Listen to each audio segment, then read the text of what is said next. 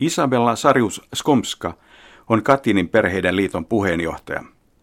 Hänen isoisänsä murhattiin vuoden 1940 keväällä Katinin metsässä ja hänen isänsä kuoli maailmaa hätkähdyttäneessä Smolenskin lentoturmassa huhtikuussa 2010. Tapasin Isabella Sarius Skomskan varsovalaisessa kahvilassa. Runsaat kolme vuotta puolalaisessa mediassa on ollut yksi aihe ylitse muiden. Se on 10. huhtikuuta vuonna 2010 tapahtunut lentoturma Smolenskissa. Tuossa turmassa kuoli 96 Puolan eliittiin kuulunutta henkilöä. Heidän joukossaan olivat muun muassa Puolan presidenttipari ja Puolan viimeinen maanpakolaispresidentti.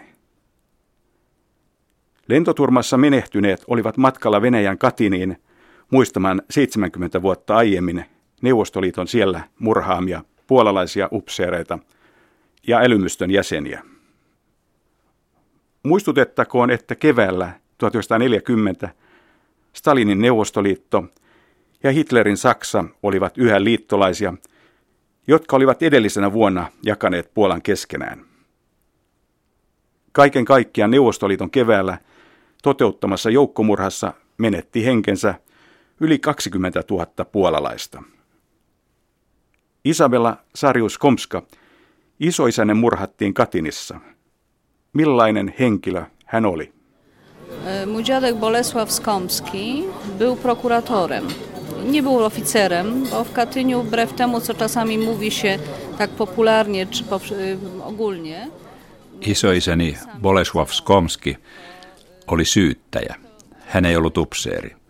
Päinvastoin kuin varsin usein puhutaan, Katinissa ei murhattu ainoastaan upseereita, jotka oli mobilisoitu palvelukseen silloin kun sota syttyi syyskuun ensimmäisenä vuonna 1939, tai sellaisia virkamiehiä kuten isoisäni, jotka jatkoivat työtään Puolan valtion palveluksessa. Isoisäni työskenteli sodan puhjetessa oikeusministeriössä. Koko oikeusministeriö evakuoitiin syyskuussa 1939 itään – ja heidän oli määrä jatkaa työtään siellä sotaoloista huolimatta. Kukaan ei silloin osannut aavistaa, että Neuvostoliiton joukot tunkeutuvat Puolaan syyskuun 17. päivänä ja puna-armeija ottaa haltuunsa koko puolalaisen yhteiskuntarakenteen ja kaikki virkailijat vangitaan. Näin kävi isoisälleni ja kaikille hänen virkavelilleen. Ei tuossa ole vielä kaikki. Noiden virkailijoiden mukana evakuoitiin myös heidän vaimonsa ja lapsensa – Kyseessä oli normaali evakuointi, ei siis organisoimaton pako itään. Kun neuvostoliittolaiset vangitsivat miehet, naiset jäivät yksin lapsineen. Miehet vietiin vankileireihin ja he katosivat jäljettömiin. Isoäitini palasi poikansa kanssa saksalaisten miehittämään Puolan osaan. He eivät menneet Varsovassa olevaan asuntoonsa, vaan he menivät Krakovaan sukulaisten luokse. Sinne he saivat myös yhden ainoan kirjeen isoisältäni. Se oli lähetetty Kosielskin vankileiriltä. Vasta paljon myöhemmin saimme tietää, että isoisäni oli ensin viety Starobielskin leirille ja sieltä hänet oli kuljetettu kaikkien muiden lakimiesten mukana Kosielskiin. Tuo vuoden 1939 syksylle päivätty kirje oli ainut jälki isoisästäni. Kun äitini lähetti Kosielskiin kirjeitä, ne tulivat aina takaisin ja kuoreen oli merkitty vastaanottaja tuntematon. Isoäitini kuoli vuonna 1942. Hän ei kestänyt miehensä menetystä. Myös viikkojen vaellus idästä Krakovaan oli käynyt hänen voimilleen. Hän joutui ylittämään matkallaan Neuvostoliiton miehittämän Puolan osan ja Saksan miehittämän alueen rajan. Se tapahtui hurjissa ja kurjissa olosuhteissa. Isoäitini kuoli lokakuussa 1942, eikä hän kuollessaan tiennyt olevansa leski. Muutamaa kuukautta myöhemmin, huhtikuussa 1943, saksalaiset paljastivat, että neuvostoliittolaiset olivat toteuttaneet puolalaisten joukkomurhan Katinissa. Myös isoisäni ruumis tunnistettiin tuolloin. Silloin isoisäni jäljellä oleva perhe sai tietää isoisäni kohtalosta. Heidän joukossaan oli myös isäni, joka oli silloin kuusivuotias. Hän sai kuulla olevansa täysin orpo. Tuo tietoisuus oli koko ajan läsnä isäni elämässä. Sodan jälkeen isäni varttui stalinistisessa Puolassa, jossa pelkän Katinin nimen lausumisesta seurasi vähintäänkin vankeutta. Isäni pääsi isänsä hautajaisiin vasta 60 vuotta hänen kuolemansa jälkeen, koska vasta vuonna 2000 Katiniin saatiin puolalainen sotilashautausmaa. Vuoden 1989 muutosten jälkeen, kun Puola sai takaisin itsenäisyytensä, ryhdyimme isäni kanssa toimimaan syntymässä olevan Katinin perheiden liiton parissa. Yhtenä tavoitteenamme oli hautausmaan aikaansaaminen.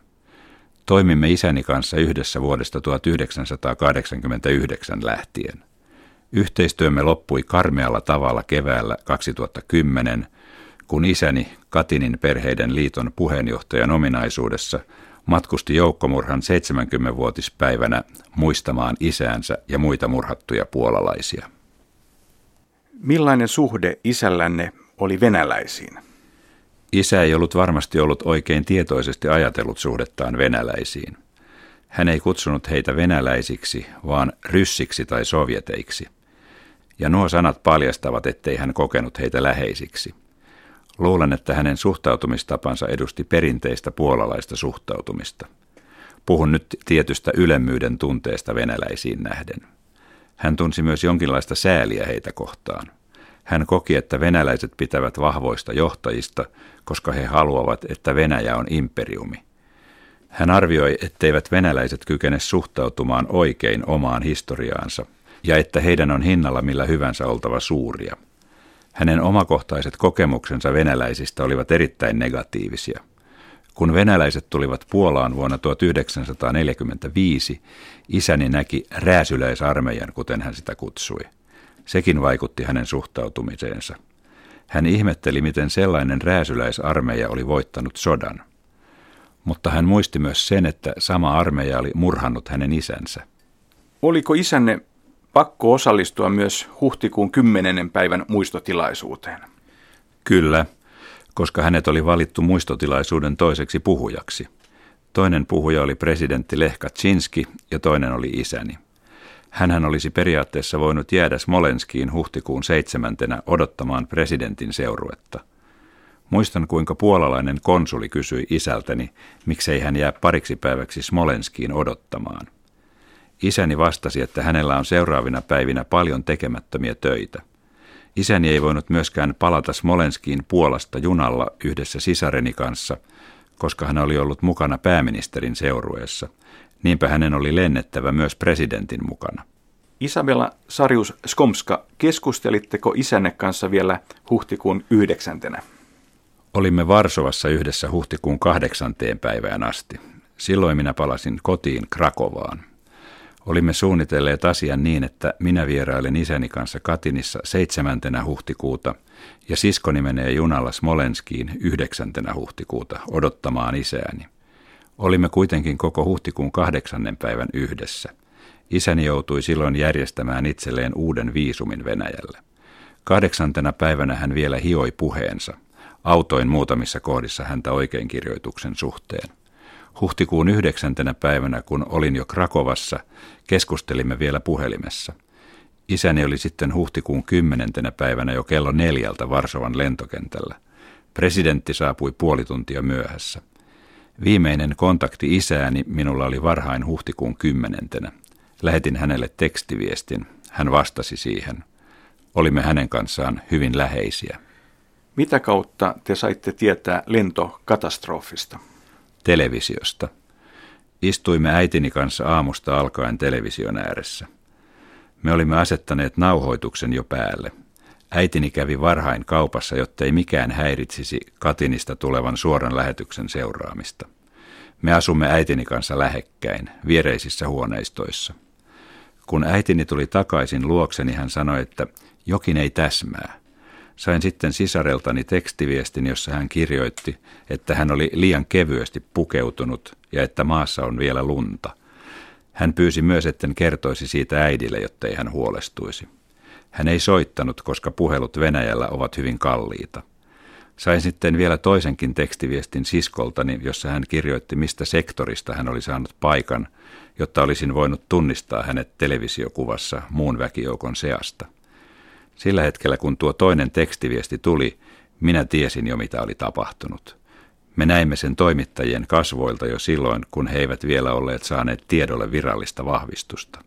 Se päivä oli kamala. Sitä voimattomuuden tunnetta on vaikea kuvailla. Siskoni oli Katinissa ja minä ja äitini olimme Krakovassa.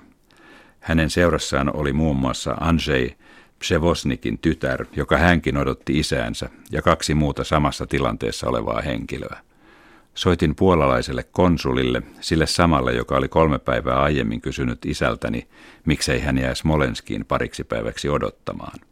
Tunnemme toisemme jo vuosien ajan. Hän on konsulina Smolenskissa. Hän kertoi olevansa Smolenskin kentällä. Kerroin hänelle, että siskoni oli Katinissa ja pyysin, että hän pitäisi huolta siskostani. Se, että perheemme oli tragedian hetkellä erillään, oli ehkä pahinta. Se voimattomuus oli kamalaa. Siskoni palasi heti kun pystyi junalla Puolaan. Hän oli Krakovassa seuraavan päivän iltapäivällä. Kun itse kuulin lentokatastrofista Suomessa, ensimmäinen tiedostamaton reaktioni oli, että kyseessä oli attentaatti. Niin, teillä suomalaisilla on varsin samanlainen suhde venäläisiin kuin meillä. Olette sitä paitsi ainut kansa, joka on voittanut viime vuosisadalla sodan venäläisten kanssa. Niin, mutta on absurdia uskoa, että kyse olisi ollut attentaatista. Siihen olisi oltava joku motiivi. Aivan, mutta puhuinkin aivan ensimmäisestä alitajuisesta reaktiostani. Niin, se on aivan tyypillinen itä-eurooppalainen reaktio, johon vaikuttavat historialliset kokemukset Venäjästä. Minä en voi mitenkään uskoa, että kyse olisi ollut attentaatista. En tiedä, kuka olisi voinut olla sen attentaatin kohteena. Miltä teistä tuntuu se, että tätä aihetta käsitellään jatkuvasti puolalaisessa mediassa?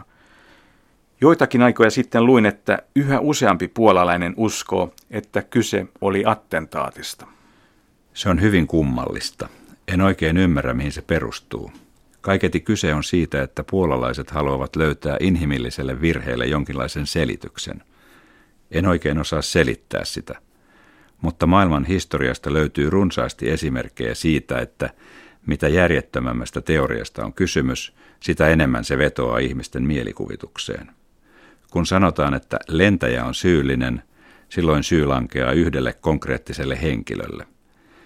En siis oikein ymmärrä, miten jotkut voivat syyttää Puolan pääministeriä Tuskia onnettomuudesta. Ja nuo jotkut puhuvat, että hän yhdessä Venäjän pääministerin Putinin kanssa sopi asiasta – se on jo koko lailla fantastinen selitys. Terve harkinta näyttää hukkuvan jonnekin tässä asiassa. No, ajat ovat vaikeat, on kriisi ja demagogia menestyy. Puhutaanko lentoturmasta liikaa Puolan mediassa? Minusta tuntuu, että mikäli presidentti ei olisi kuollut siinä onnettomuudessa, kyse olisi yhdestä katastrofista monien muiden joukossa. Kaikkialla maailmassa ihmisiä kuolee erilaisissa lentokatastrofeissa – Muistamme hyvin Concorden turman, muistamme Airbusin onnettomuuden ja niin edespäin. Noista onnettomuuksista tehdään tutkimuksia ja ehkä joku dokumenttielokuva, jossa kerrotaan, mitä tapahtui. Analysointien pohjalta voidaan tehdä johtopäätöksiä, joiden avulla vastaavilta onnettomuuksilta voidaan välttyä.